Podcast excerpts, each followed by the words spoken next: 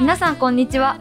衆議院議員稲富修二のポッドキャスト番組、稲富さんのところ第15回目です。今回の進行は私、福岡市議会議員田中信介事務所インターン30期生の阿郷ひな子が務めさせていただきます。インターン生は私を含めて4人での参加となります。稲富さん、今日はよろしくお願いします。よろしくお願いします。よろしくお願いします。そして今日は信介議員にも参加をいただいています。信介議員には 私のアシスタント、見守り役を務めていただくということで、どうかお手を柔らかによろしくお願いします。はい、今日はどうぞよろしくお願いします。まずはじめに私たちインターン生の自己紹介をさせていただこうと思いますが、よろしいでしょうか。はい、ありがとうございます。まずは私からさせていただきます。私は中村学園大学栄養科学部栄養科学科1年の阿郷ひな子です。本日はよろしくお願いします。お願いします。私は西南学院大学国際文化学部国際文化学科2年竹光康弘と申します。どうぞよろしくお願いします。よろしくお願いします。私は福岡女子大学国際文理学部国際教養学科1年の中村かなでと申します。よろしくお願いいたします。お願いします。私は福岡女子大学国際文理学部国際教養学科1年の若松小春と申します。よろしくお願いいたします。お願いします。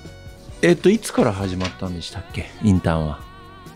まあ、2月の1日から始まりました。じゃあもう2週間は経ってるわけだ。はい、あ、どんなことしてるんですか。政策立案コンテスト未来自治体であったり、他己紹介のこのインターン生がそれぞれを紹介し合う他己紹介動画の作成と、地域情報誌の平浦というものをの作成に携わらせていただいたり、あとは卒業生や講師の方をお招きしての講話を伺ったりなど、たくさんいろんなことさせていただいてます。今だからもう学校は春休みってことかな。はい、はい、あ、学年は皆さん何年生だっけ。私は1年生。1年、はい、私だけ2年。ああ、そうですね。今年は授業は対面はあったの？オンラインばっかり？大学の授業は。私の中村学園大学はオンラインとウェブを使い分けての半分ずつぐらいでした。実際のそのいわゆるこう座っての授業みたいなのは？私の学科が実習が多い学科なので、ね、うん、実習しないとね。実習は対面だったんですけど、うんうん、授業ってなるとやっぱりウェブが主になります。あ、もうほとんどそっちだ。あ、なるほど。他はどうですか、中村と。あとは福岡女子大学と。福岡女子大学は夏休みが始まるまでは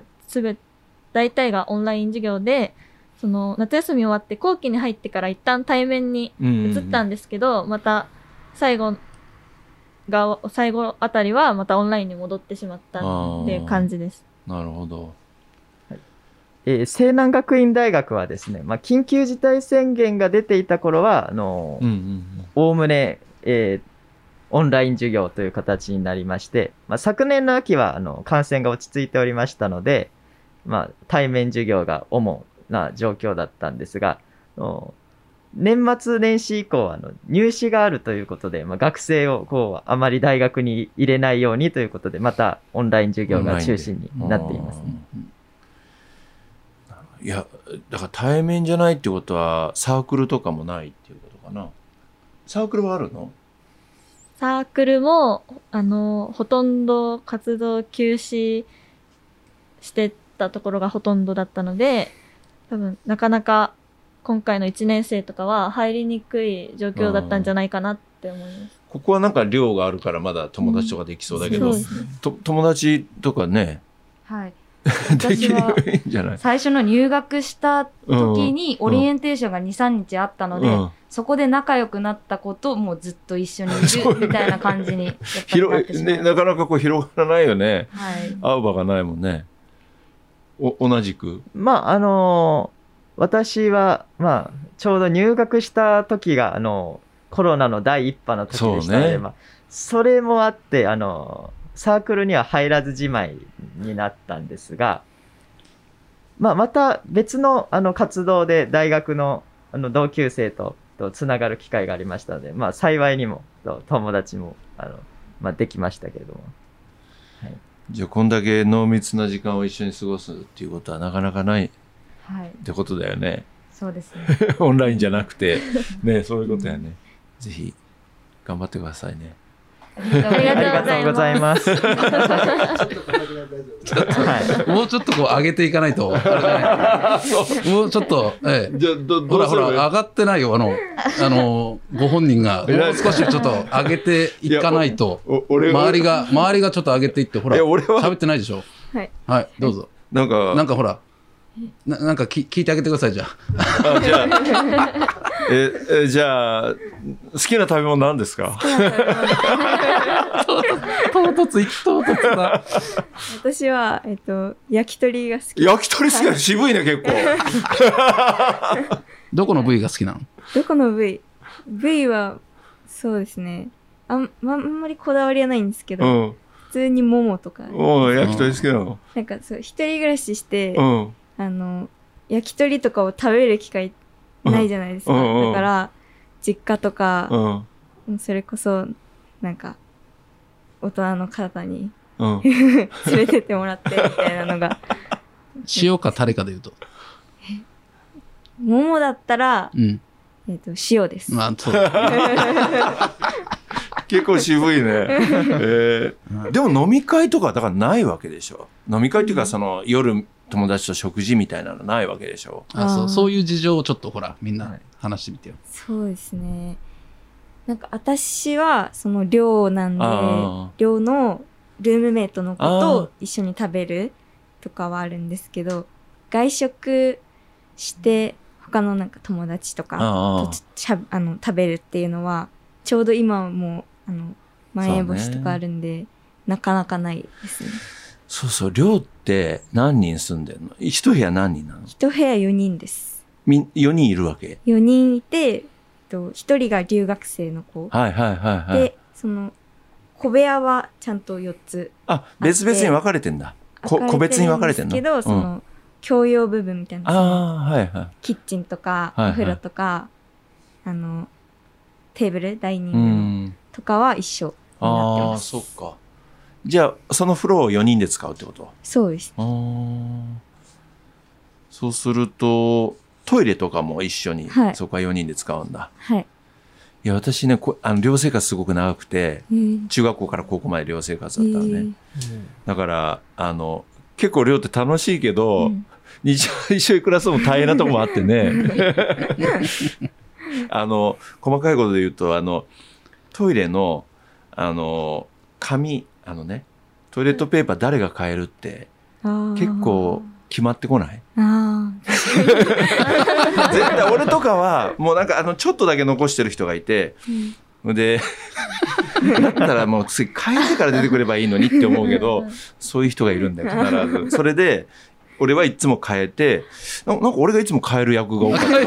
んだけど、なんかそういうのない？なんかこう綺麗にする人しない人とかね。あります。あるよね、はい、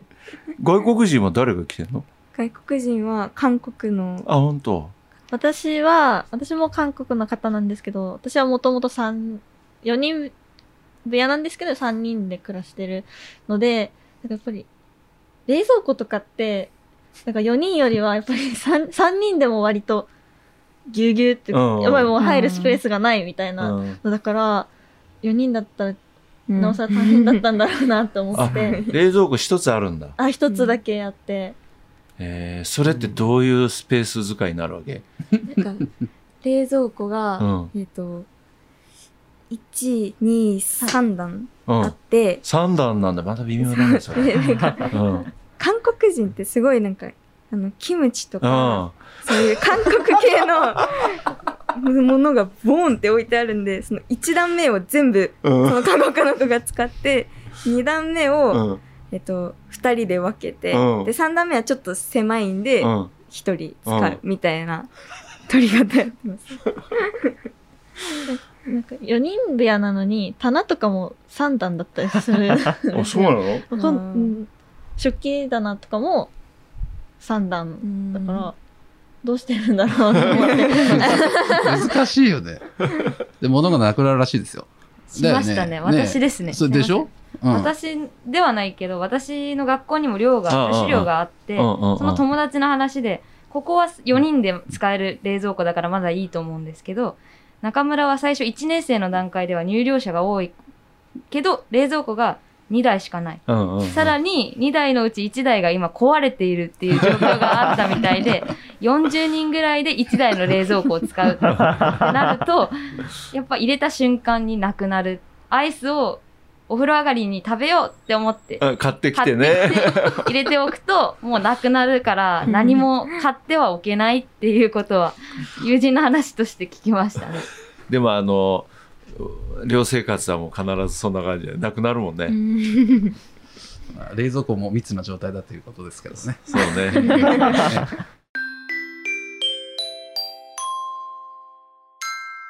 稲富さんのところ。そんなわけで。バッチリよ。いいよいいよ。そんなわけで、それでは早速最初のコーナーに移りたいと思います。今日は2つのコーナーを用意してきました。1つ目は稲富さんへのお悩み相談コーナー、2つ目は私たちインターン生からのクイズコーナーとなっています。それではまず最初のコーナーに入りたいと思います。お悩み相談コーナー、教えて稲富さんということで、私たち大学生の抱える切実な悩みについて人生の先輩である稲富さんにアドバイスをいただきたいと思っています。一人一人悩みを厳選して2つずつ持ち寄ってきましたので、稲富さんどうぞよろしくお願いします。あ、よろしくお願いします。それでは早速私阿郷の方から相談させていただきたいと思います。はい、まず1つ目なんですが、インターンシップ活動を始めて講話やヒアリングなどを行う活動がたくさん増えたんですけど、話を聞くときに私はとにかくメモを取る癖があって、たくさん書いてしまいます。文章で書いてしまうんですけど、そのせいで話がどんどん進んじゃって全然聞けてないっていうことが多いので、簡潔にキーワードや要点だけを書き留められるような方法があればぜひ教えていただきたいです。ああ、そうなんですか。はい、結構じゃあこう書くの、はい、なんか大事そうって思ったらひたすら文章でバーって書いちゃうんですけど、やっぱり間に合わないので、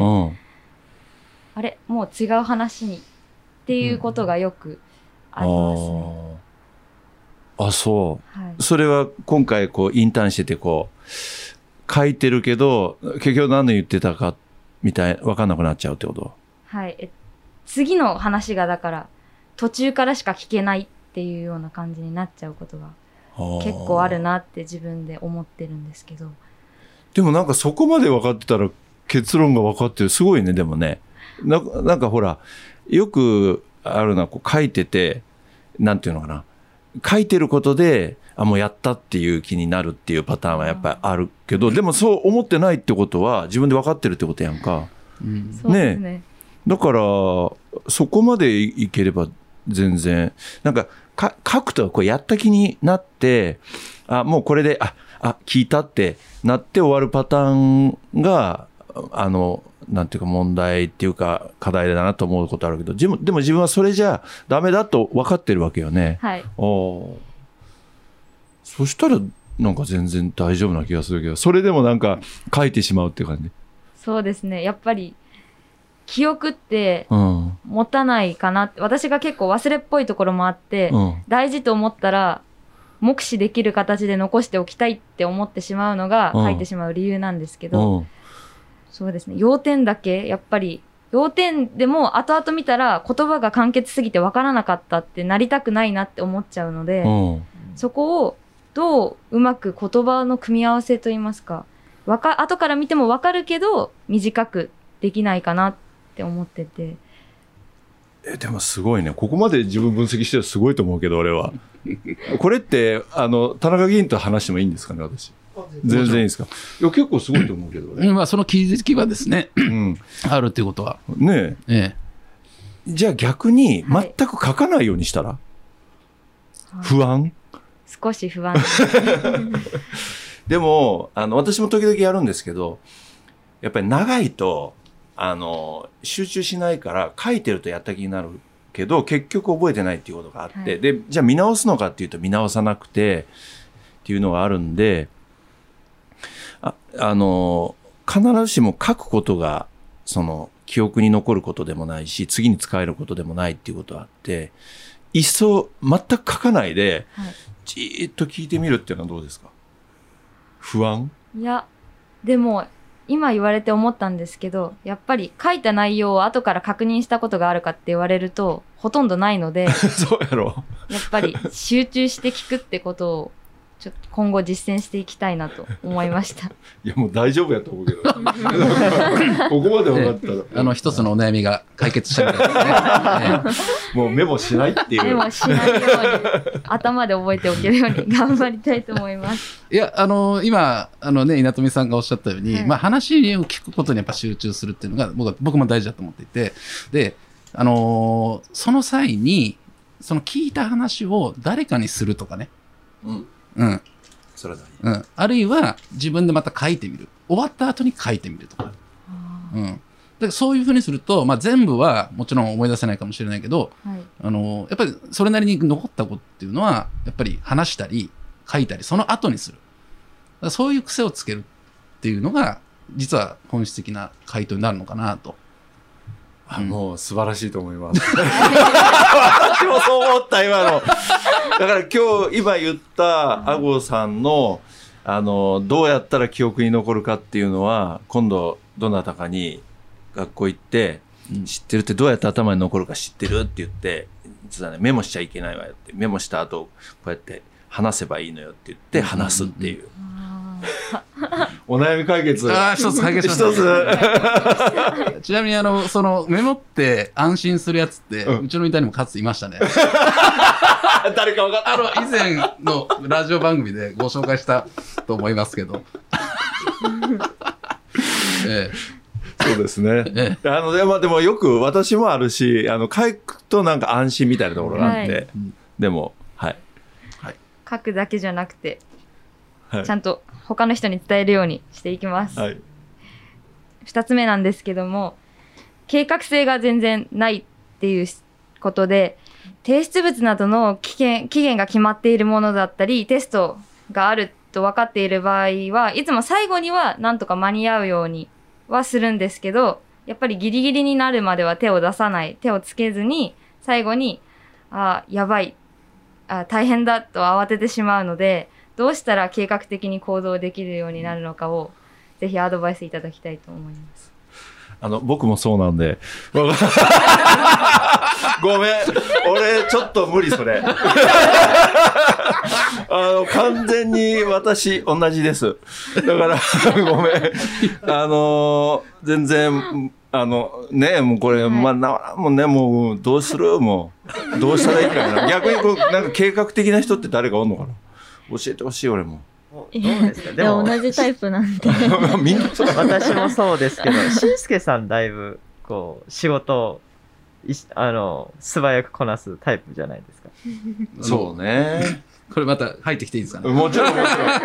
ろん。うん、そうね。ええ、まあちょっとその話はまたもうちょっとあれなんですけど、これ稲富さん、うん、まあ例えばギリギリになる。けれども、うんうん、まあそれで困ってるか困ってないかっていうとどんな感じなのかなと、なんとかなってるんだったらいいんじゃないかっていう話。いやもうさ、ここまで生きてきてなんとかなってるっていうのと、あとだから最後よっしゃね、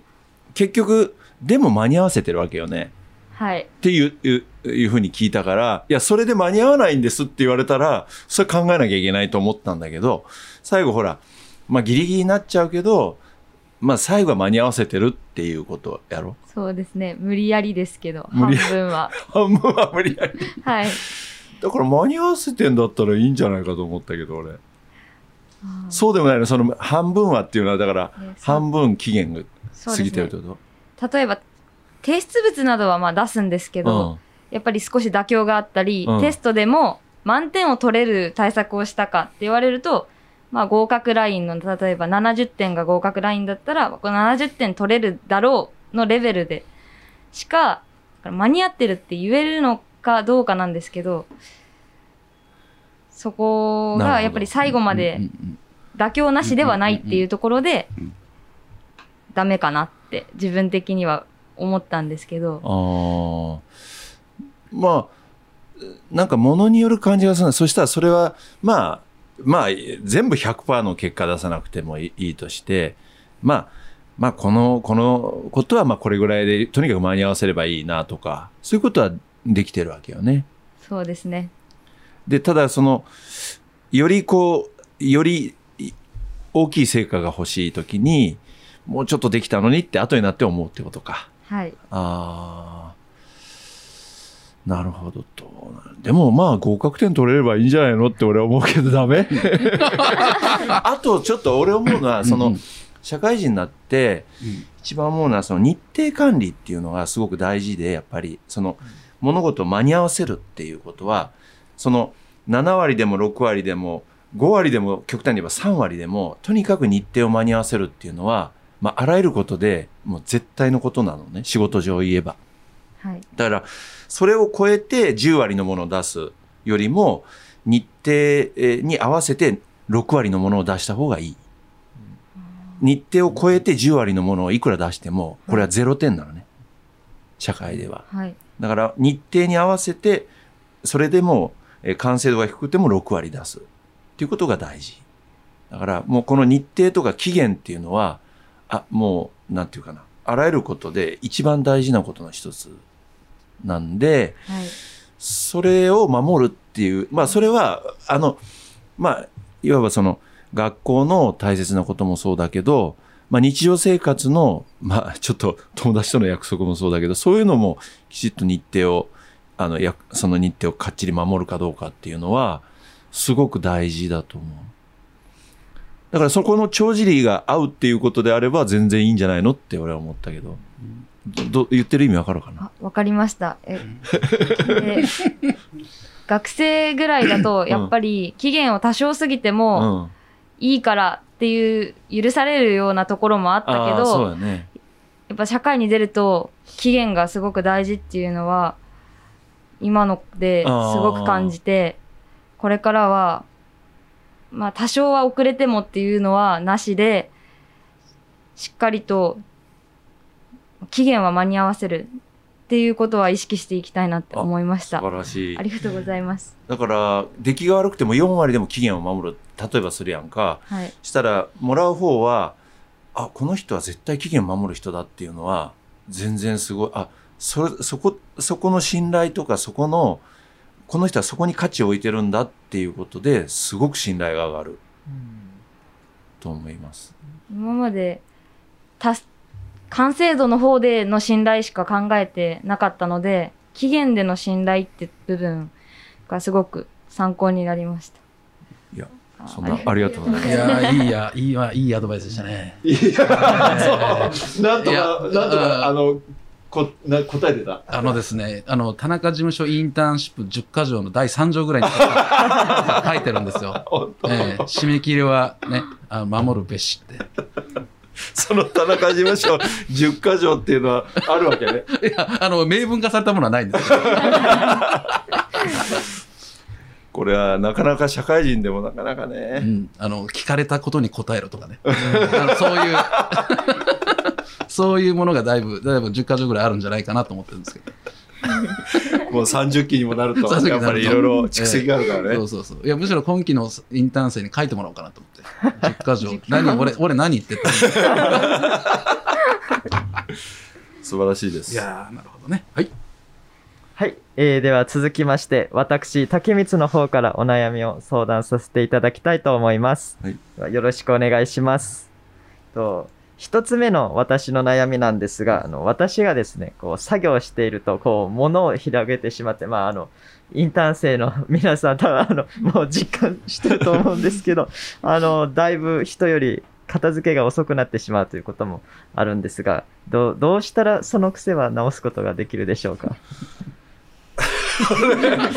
なんか俺も指摘されてるみたいでちょっと辛いんだけどさっきからそれあれですか、うん、それ僕がアドバイスする側になってる、そうそうちょっと田中議員に聞くもうなんかさっきから質問をなんか俺もなんかどうしようかなと思ってまあしかしでも受け止めていただいて、そう受け止めて、はい、受け止めていただいて物を散らかして片付け、あそう、はい、なんかバーッとこう散乱する感じ、まあ、例えばパソコン広げて、うん、書類も広げて筆記用具も出してみたいなことになって、だんだんこう机の上のものが多くなっていって、そうなんよね、はい、気持ちわかるでも それはその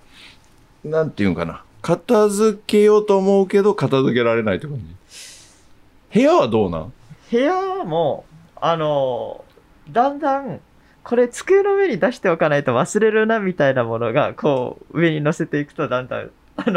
それで面積を取られるようになっていって、机がだいぶ使っていないもので面積を取られるような形になったりもするんです。なるほ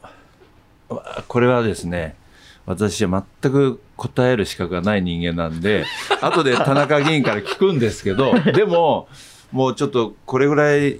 年になってくるとね、ちょっと、まあ、一つ思ってることはもうとにかくさっきのメモの話もそうなんですけど、メモ書いたって後で見ないんですよね実はね、はい、私もそうなんだけど、で書くとやったつもりになったりとか、なんかあると安心みたいなのがあるから、はい、もうなるべく私は捨てるようにしてるんですよ物を、はい、もうどうせ見ないっていうのは、うん、自分で分かってきてやっと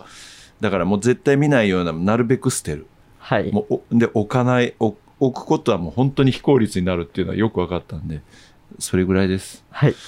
もうでも見直すことってほとんどないし、うん、置いてて何か特に積んどいて下のものなんてもうどこにあるかも検索もできないしねこれ、はい、でもどうすればいいですか、うん、また僕ですか、うん、いや稲富さんが答えるコーナーなんですけどね他はバリッと答える、分かりました、他はね他はバリッと答えるからこれちょっとね俺もね、いや僕もこれ見たときに、うん、いやこれ大丈夫かな台本見たときに厳しい質問が続くなと思いながらです、ね、これね絶対に牛田さんが意図的に入れてると思うんだけどね意地悪のためにそっか、まあ、でもねやっぱ捨てるっていうのは、うん、かつても僕は言ったことがあるしいつも言ってるんだけど、まあ、とはいえなかなかやっぱ不安なところがあると思うので、でも今はやっぱ便利になってるからもうペーパーレスでしょ、だから、はい、ねICT 機器に、まあ、PC もそうだけどそういうのにもう全部入れちゃうっていうこと、うんうん、そしたら紙がまず広げる必要がないし、はい、その筆記用具も書かなくていいから、うん、筆記用具もいらないしみたいな、うん、全部まとめちゃう、はい、うんうん、どう？そうですね、まあデジタル化を進めて、うん、ものを減らしたいと思います。うんうんね、請求してサポートセンターで勤めてるなら率先してやってみたらいいんじゃないですか。はいはい、ありがとうございます。請求のサポートセンター、サポートセンターっていう部署じゃないんですけど、まあ大学生協がですね、新入生の入学準備をサポートする、まあ、サービスをしてまして、まあ、それに少し携わってます。うん、まあアルバイトっていうかね。はい、アルバイトとして。やってる、うん、率先して。はい、うん、自分がまずやってみたらどうですかね、はい、うん、そうですね、ありがとうございます、デジタル化ですね、はい、わかりました、ありがとうございます。まずその国が率先してぜひやっていただきたら、ね、いやこれね言い訳になるんやけど国がねまたこれね本当に紙文化なんですよ、うん、もう全く紙文化で確かに行政ってまだね、うん、やっぱりそう、うん、福岡市もそうですね、紙文化なんよね確かに。で紙ってこう検索機能が弱いもんねやっぱり、はい、こう探すのがね、だからデジタル化をするっていうのはもうその通りやな、はい、で福岡市議会はむしろその我々議員はですね、まあ、少なくともうちの会派の議員は、もういいよって紙いらないから、うん、だからむしろその PDF とかそのデータでくれれば、うん、やるからって言うんですけど、議会全体のそういうのはなんないですね。あ、うん、そうね、多分ね行政から言わせるといや議会が持ってこいって言うから紙で持ってこいとか持ってきてんだよって多分言いたいんじゃないかと思うなるほどなるほど、国会もそうじゃないかあなた私ちょっとそれも推察しますが、うん、そうだね、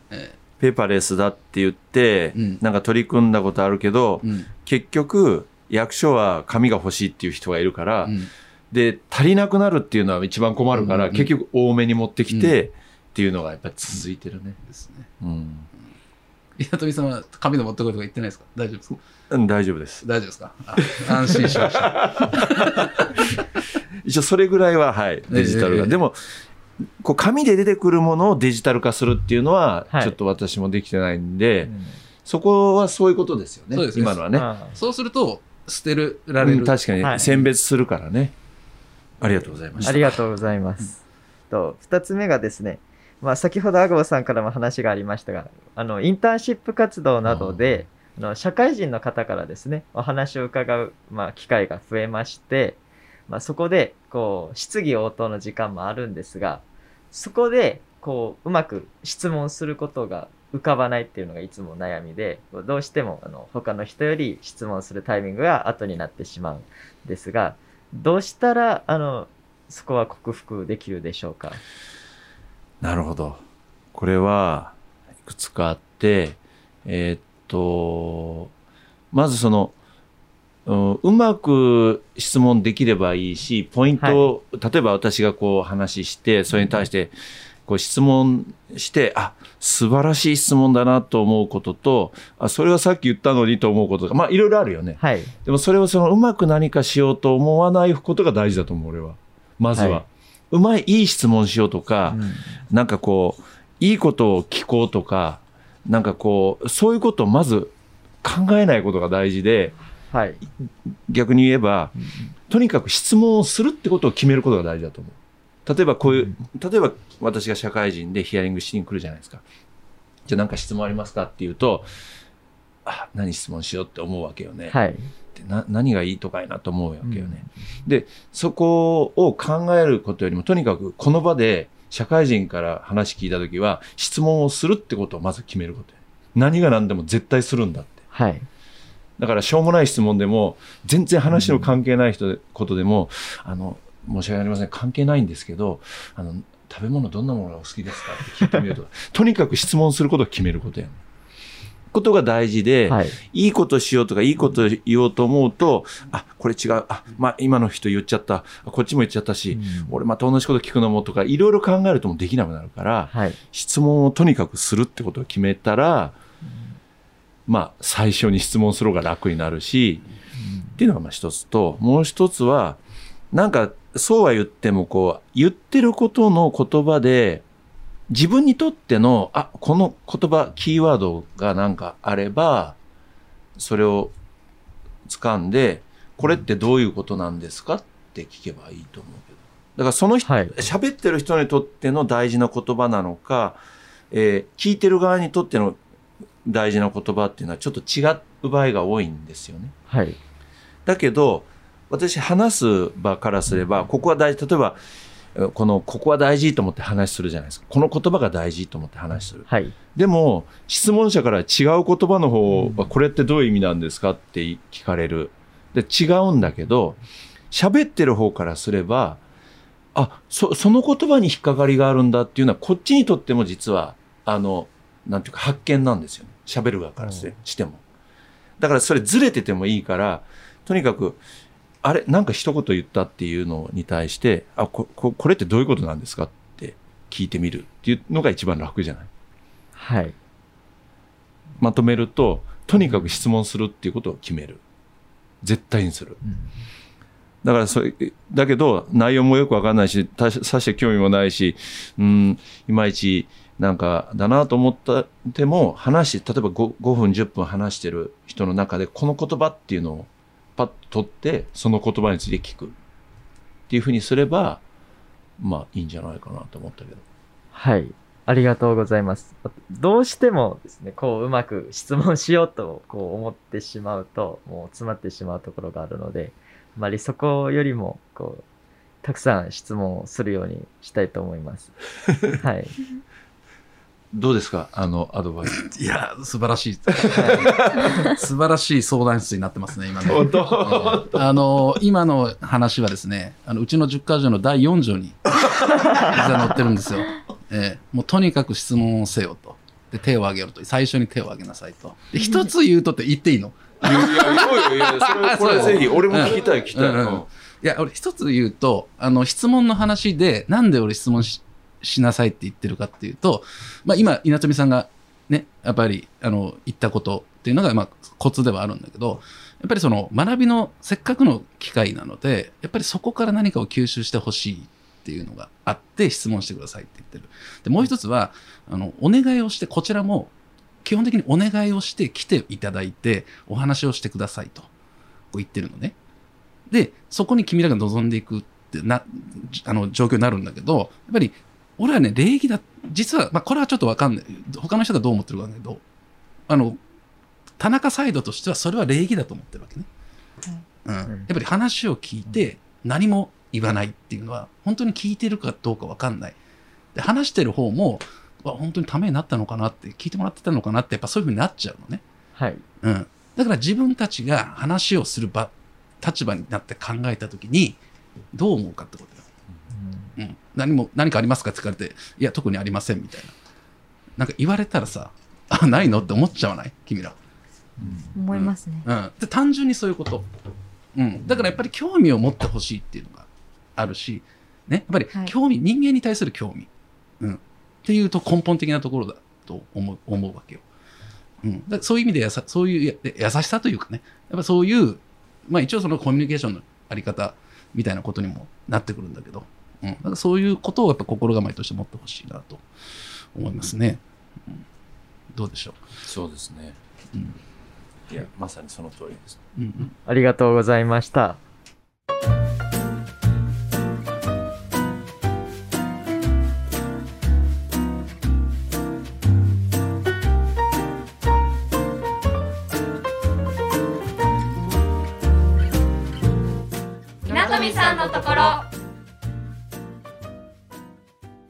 続きまして中村がお悩みを相談させていただきたいと思います。はい、よろしくお願いします。まず一つ目なんですが、インターンシップ活動を始めてから自己分析をする機会が増えて、例えば自分がどういう存在、自分の得意なことは何であるのかとか、自分が向いてあることとは、うんみたいなものを聞かれたり自分で考えたりする機会が増えたんですけど、それが難しい、自分にとってすごく自分を客観視することが難しくって、どうやればいいかわからないので、どういうふうに自己分析をしたらいいのかっていう方法を教えていただけたらなと思います。なんか今日難しいね。いつもの方が俺やっぱり本当にいろいろ発見あるね。いやちょっと本当勉強になる。いや難しいよね。難しい。なんか特に自分が苦手なのが、うん、あなたは他人から明るいと思われてると思いますかみたいなのを、うん、はいいいえみたいなので答えるのが。自分が他人からどう思われてるんだろうっていうのが分かんなくて。それってそんなの選ぶ機会があるの？はい、自己分析診断みたいなのを解いて、うん、あなたはどういう存在ですとか、うん、どういう特徴がありますみたいなのがグラフで出たりする。うんものがあって、補足しましょう。ですね、僕の知人がそういういわゆる心理学のプロがいて、でまあ定期的にですね、こう集まった学生の性格診断とか、いわゆるパーソナリティ診断っていうのをまあしてくれるんですよ。でそれで今回の4人のインターン生にも今そういうことをやってもらって、で来週またちょっとその診断結果を受けるレクチャーがあるんですけど、その診断テストを受けたっていうことなんですね。へー、まあ、俺も自信ないよそれ。その診断に限らずですね、うん、もう往々にして、うん、様々な機会にそういう自己分析診断のこうテストがありますね、はい、あ、そ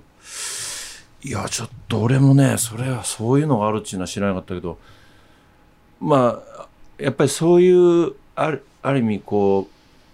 う我々の時よりもこうある意味こう分析がこうかなり細分化してというか、うん、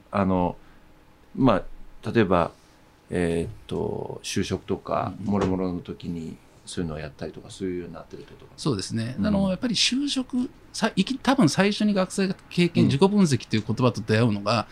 うん、まあ、就職の際だと思うんですよね。うん、今、企業が、おおよそそういうのを求めて、あなたどんな人間ですかというふうに、やっぱ問うてくるっていうのがもう、流れに続いてると思いますね。なるほどなるほど、うん、で難しいよね多分俺も多分そういうのってほらダイアグラムっていうかこのなんか六角形ぐらいのでこっちが出てるとか、はい、こっちがへこんでるとかなるやん、はい、俺も超なんかもうなんていうかなこっちはピンと出ててこっちはグッと引っ込んでるっていういびつな六角形が一番いいんだけどもう超こういう風になってるタイプだと思うから、はい、触ったら痛い形になるなんかちょっとどうまあその元じゃなくてそういうことじゃなくて分析が難しいってことやもんね。そうですね。どうやって自分のことを知れるかってことよね。はい、どんな人間だろうと問われる機会が多いので、はい、うん、なるほど。なんかでも私は分析がどうかっていうのは分からないけどその人がどういう人かって言った時に、まずその人は何が好きなのかっていうのは私は見ますね。ちょっと話がずれるかもしれないけど、例えばこの人はこういうことが好きでやってるとかで、そこになんかその人の本質が出ていて、このことが好きっていう、だからそのことをやってる時は全然その時間もいとわないし、好きだからどんどん興味が湧いてそこに対して労力もまあ言うとお金も投じて、でもそれが好きっていうものってあるとするやんか、はい、したらこの人ってこういうことが好きな人なんだなっていうことからなんかいろいろ感じるものは私はあるんですよね。だからちょっとどう答えていいか分からないけど、だから自分が何が好きなのかっていうことがすごく私は大事だと思うんですね。自分が何をしてる時間が一番自分にとって大事で、そこに対して、労意問わずできるかとか。例えば私だったら仕事をすることは本当に好きだとか、まあそれぞれ人によってありますよね。映画見るのがすごい好きで、はい、もうこの時間だったらもう本当幸せで、何時間かけてもいいし、お金かけてもやりたいとかね、なんかそういうことがなんかすごく大事な気がするんで、あといろんなことを聞かれても、でもなんかそれを大事にすること、ちょっと全然話が違うかもしれないけど、いやでもそうですね、なんかそういう自己分析を自分でするときに、なんかその質問に答えようっていう頭になりすぎて、そう好きなものとかいうっていう観点からあまり考えたことがなかったので、私も自分の中で新しい観点ができたというかなんかうまく俺をフォローしてもらったみたいで、俺だからこう好きなものがあって、あとあなたはどう思われてますかとか、はっきり言って関係ないじゃんとなんか俺なんか思っちゃうから、だから何って思うから、だけど自分の譲れない自分の好きなもの、自分がこれをやりたいことっ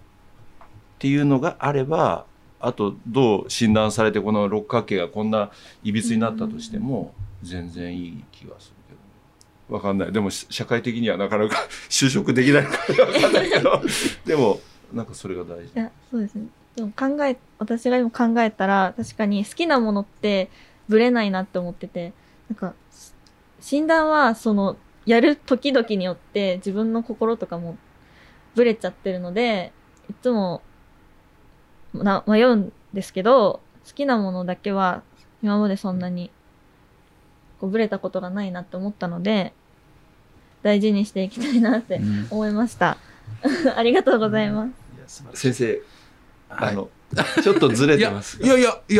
裏返しのアドバイスだったと思いますけどね。はいはい、でも、それだと思いますね。で、好きっていうのが大事だし、まあ、僕はその反対の嫌いっていうのも大事かなと思っていて、だからこれだけはしたくないとか、こういうことだけは嫌だっていうのも、まあ、あると、もう少しこう自分がなんか浮き彫りになるっていうのかな。まあ、よく言われるのは、ほら、喜怒哀楽ってあって、ね。で、どういう時にこう、怒りを覚えるかとか、ね、どういう時に悲しいかとかっていうのを、まあ、自分でこう突き詰めてみると自分の人間像っていうのが、ね、こうやってでも見えてくるんじゃないかなと。うん、で感情、つまり、まあ、一言で言うと感情にこう正直になると、うん、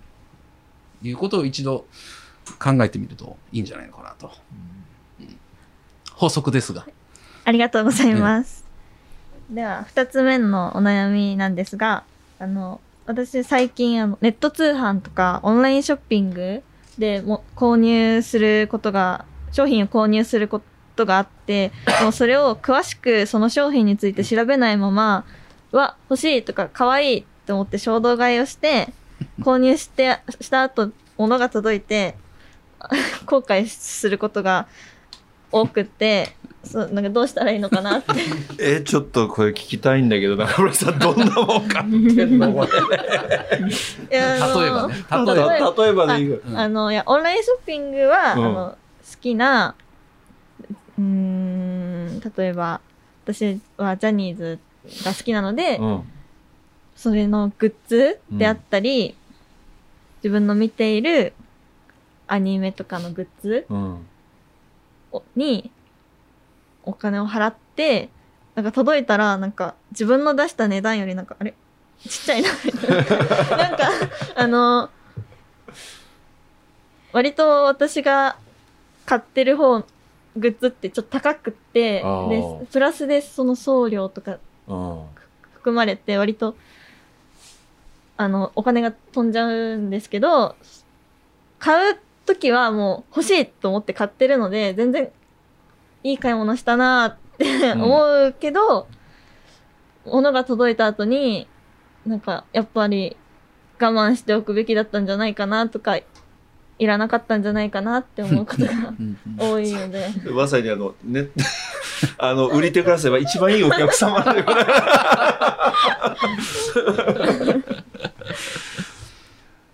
でもあれですよね、なんかネット通販ってなんか魅力的やもんね。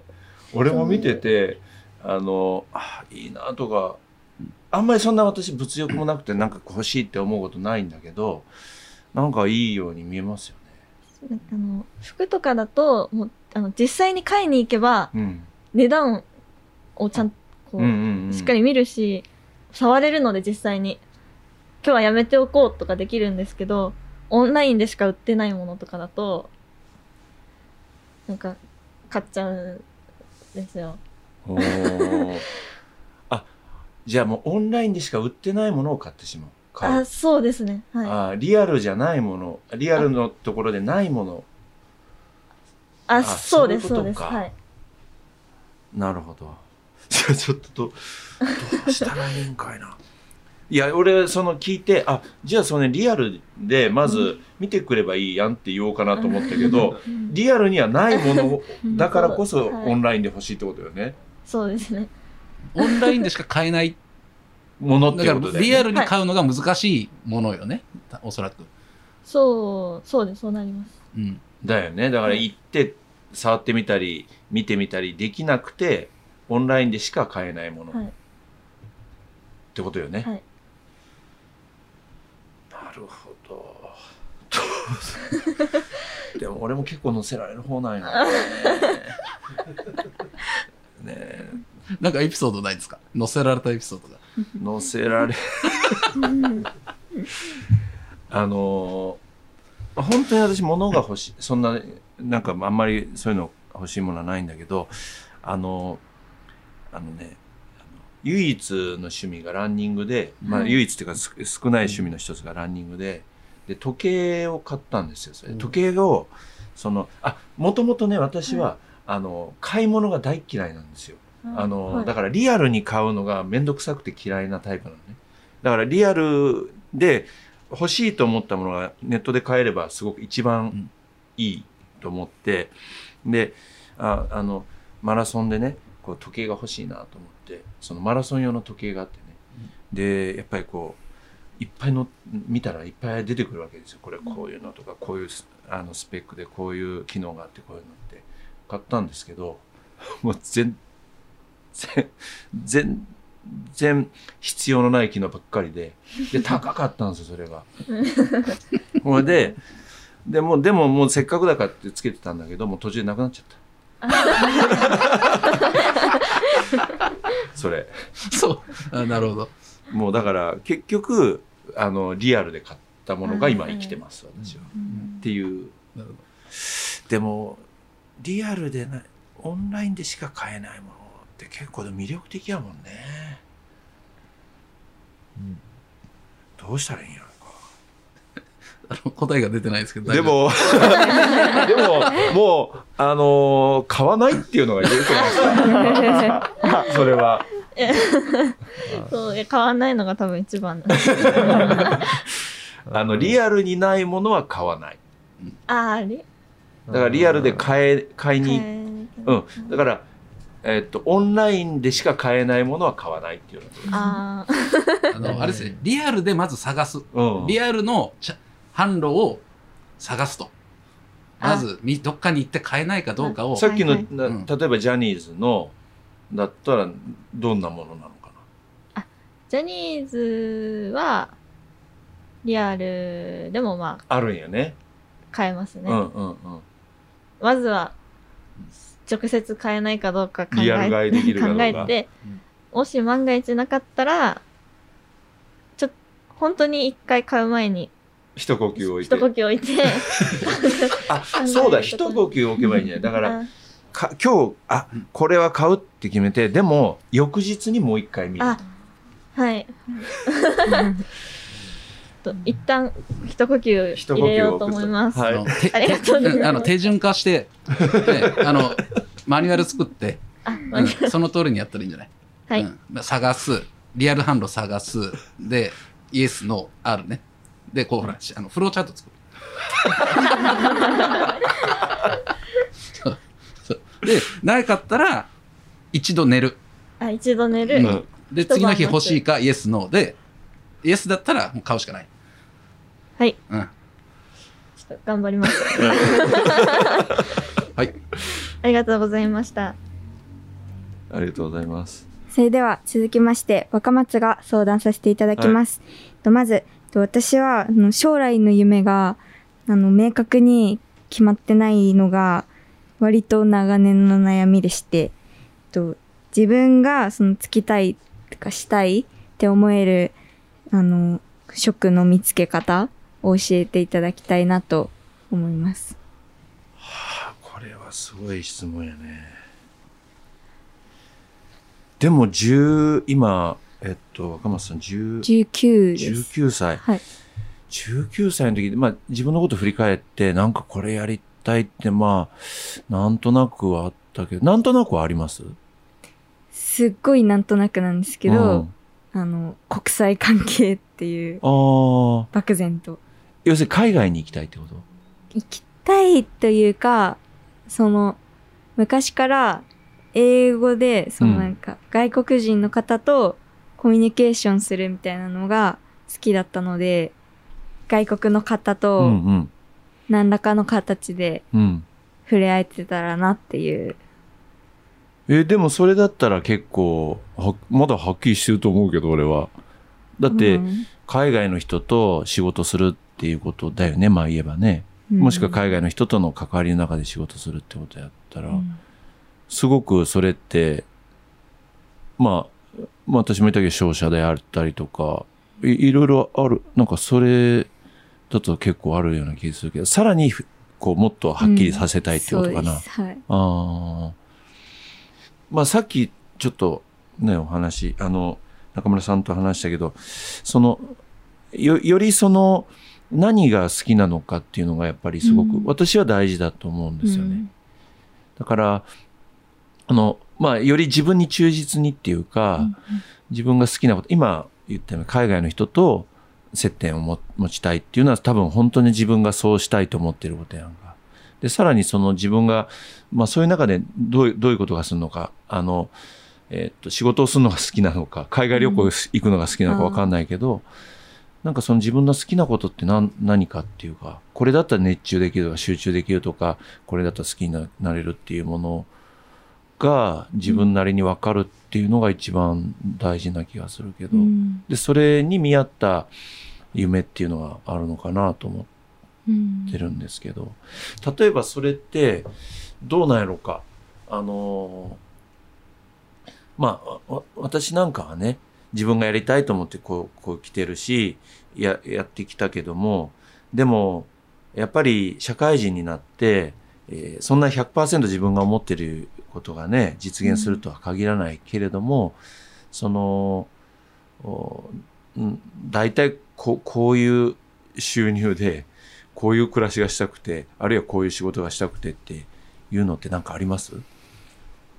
ああ、全然まだその私は、うん、その収入とかはそのなんていうんですか、安定志向とかではなくて、あんまり、うん、どちらかというとそれこそ自分がやりたいと思ったことをやれた方がいいかなって思ってるんで、うんうん、あ、だったらいいじゃん。自分がやりたいと思うことを、うん、自分が好きなことを、はい、熱中できること。だからその海外、まあね、うん、学部も国際文理学部っていうことで、はい、そういう関係を深めて、うん、例えば授業とかでなんかこうさらにここは関心あるとかってあるんですか？授業がそのまだあんまりなんていうんですか、専門的なとこに行ってないから、ね、結構広いところから広い分野を学んでるんで、うん、ちょっとまだあんまりビビッとくるものがないっていう、うん、好きな国とかあるんですか？国、好きな国、海外とのっていうこと特にない。なんかその旅行してもう一回行きたいとかいうのはオーストラリアとかがそうなんですけど、うんうん、なんかすごいここが文化的にもとか、なんていうんですか、そういう特段好きみたいな国はあんまりないです。あ、本当ですか。はい、まあなんかそういう自分の夢に忠実に行きたいっていうか、まあ、そこはもう自分でっていうことであれば、そういう海外だったら、うん、そういう この国とか、この国に行きたいとか、この国と関わりたいとか。うん、そういうのがより具体的にあれば、うん、もっといいかなというか、よりはっきりしてくる感じがしますよね、うん、確かに、はい、でもね、とにかく自分の好きなことを見つけてほしいなと思いますけど。はい、ありがとうございます。どうですか先生？あ、いやいいアドバイスだなと思って自分は聞き惚れてましたからまあでもあれですね、今夢が明確にね決まればいいのかどうかっていうものもあって、うん、ね、なんていうのかな、個人的に気をつけてるのは、こんな感じでありたいって、さっき稲富さんがおっしゃったように、こういう人生であればいいなみたいな話があって、でその手段だと思ってるので、うん、目標を立てるとかいうのは、うん、なのでいくつかあっていいんじゃないかなと、うん、学生さんとちょっと接する中でよくあるのは、もうこれじゃないとダメだとか、これじゃないとダメっていうのと、何もわからないっていう、もう両極端な感じが多くて、うんうん、で何も思いは漠然、何もないんですよねっていう人は、それはもういろんな人と会ってでいろんな話聞いてみてた方がいいですよっていうのは、うんうん、まあ、僕もそういう思いでいろんな人に会ってもらってるので、社会人とかあるけど、でむしろそのこれっていうのを僕はその20前後で決めてるっていうのは、まあ、うん、目標になっていい面あるけど、ね、もうちょっと広く視野を持ってほしいなっていうのもあるんですよ、実は同時に。そうだね。だから狭い世界、狭い情報、少ない情報の中でこれって決めるのと、ものすごいまた情報をたくさん集めて、でもそれでもこれっていうのとはまた意味合いが違うので、うん、だからそういう意味で言うとやっぱりいろんなことを知る、うんうん、でいろんな人と話す、うん、でその中でやっぱり国際関係だというんだったら、うん、それはそれで確からしいんだと思うから、うんうん、確かにそうね、うん、別の言い方すれば変わりうるっていうことですよね、うんうん、今の19歳の時にこれだと思っても、うん、22歳25歳になってみて変わることはある、うん、十分にあるっていうことで、ね、うん、でそれでいいと思うし、うん、全然そんなのその時は正しいとか正しくないじゃなくて全然変わるもんだと思う、うんうん、ですねと思います、はい、ありがとうございます。次2つ目がなんだろう、私はその他人に自分のことをその〇〇な子みたいな、うん、その印象、他人に印象に残りやすい人になんかなりたいんですけど、その自分のことを印象づけるにはどうしたらいいのかなって。あー、ちょっとね、私はあんまりそういうあれじゃないんで、なんでそういうふうに思うんですか？なんだろう、その一回会った人に、うん、その自分をどれだけその知ってもらえるかみたいな、うん、その相手が私のことをどんな風にその見てくれるんだろうみたいなところが割と気になるので、うんうんうん、別に聞いたりはしないんですけど、どれだけこう印象深く残せるかなっていうのを結構気になるタイプで、むしろわかんないですけど考えないというか、考えちゃうって言われたらあれなんだけど、考えても多分結論が出ないというか、そんなに印象深くならないんじゃないかなっていうふうに、ごめんね、思うかな。だからそれよりも何かちょっと同じような話になっちゃうけど、自分の得意なとことか好きなこととか、なんかそういうことを明確に自分で意識をしているっていうことが大事なのかなという気はするけどね。例えば私もいろんな人と会うじゃないですか。いろんな人と会って、で印象深い人っていうのは決してその何かがなんていうかな、すごい言葉が多い人でもなければ、すごく外見上なんていうか目立つ人でもなく、やっぱりちょっと話してて、なんかこう、やっぱりほら印象にあるってことは自分にないものとか、自分がそう思ってないことを言ってる人とかっていうのに、うん、そうなんだってやっぱり思うよね。同じようなことだったらまあそうだけど、だから自分に全くないような話をされると、なんでそんなんやろかとか、やっぱり私は思うんですよね。で、だからそういう、こう、まあ、芯というか核っていうかわかんないけど、この人こんなことに興味あるんだっていうことにすごく逆に興味があるよね。なんでなんだろうって。だからちょっと私さっきだけど、国際関係ってなんでそんなことに興味あるんだろうって、俺は正直思うよね。私もそうなんだけど、なんでそこに興味あるんだろうって言われた時に、むしろその自分の好きなことはなんで自分が好きなのかとか、なんかそこを語れる方がすごく大事な気がする。いや、なんでかっていうと、今聞いたらオーストラリアが好きだって言ったけど、うん、なんでオーストラリア好きなんだろうって思うわけ、俺は。うん、こんなアメリカもあるし、英語圏だったら今いろいろあるのに、何がオーストラリアが良かったのかなって、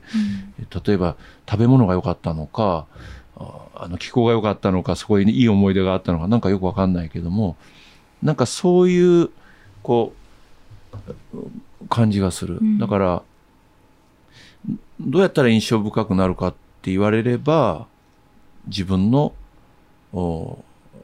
うなんていうかな、他の人に自分が好きなものとかをより深掘りして、なんでそれが自分にとって大事なのかっていうことを語れる方がすごく印象に残る気がするけどな。言ってることわかるかな？わかります。すごいなんか自分は好きなことあるけど、それを、どうしてとか、何がとかまでを、深く追求するみたいなのはしたことなくて、漠然と好きだみたいなのはあるけど、みたいな。なんでオーストラリアが好きなのでも。オーストラリアは、でも、ファームステイ、農場の家に行って、そこでの、ホストマザーとかの思い出がすごいいいものばっかだったんで。いつ行ったの？高1、高 2？ 高2の秋、違う、夏ぐらい。1ヶ月ぐらい？いや、2週間とかです。2週間。はい。いやでもすごいね、2週間のその経験でそこまでやっぱりあるってことはよっぽどやっぱり良かったんだろうから、なんかそういうのって何が良かった、いやホストマザーのどういうことがすごく良かったとか、その2週間で何があったのかとか、食べ物なのか、そのフレンドリーさなのか、その家なのか、空気感なのか、なんかそういうことがもっとこう伝えられるといいと思う。そこを例えばそれを聞くと、あ、その人はそういうことに価値を持ってんだなって思うやん、こっちは。だからでもなんか聞いていくといろいろ出てくるんだなって今思ったけどだからまあそういうことでちょっといいでしょうか。素晴らしいアドバイスだったと思いました。ありがとうございます。ということで、お悩み相談コーナーはここまでとさせていただきたいと思います。たくさんのアドバイスありがとうございました。ありがとうございました。どうでした？いろいろ質問。いやー、すげえ勉強になった俺。もう逆に自分が言われてんじゃない？あんたさって言われてるので、俺なんか牛田さんの悪意をちょっと感じたんだけど物が散らかってとか言って俺かと思って、そうそう、片付けられない、片付け衝動買いとか衝動買いとかもああ、いやもうちょっと勉強になるっていうか、私皆さんそういうことに関心、今日なんていうかな、関心っていうのがあるんだなっていうことが分かって勉強になりました。ご視聴ありがとうございました。いかがだったでしょうか。今回は内容が盛りだくさんとなりましたので、ここまでで前編となります。後編は稲富さんにとって難題ばかりのクイズコーナー、知っていますか？稲富さん。稲富さんには内緒で企画した覚えていますか？稲富さんをお送りします。ぜひ次回もお楽しみください。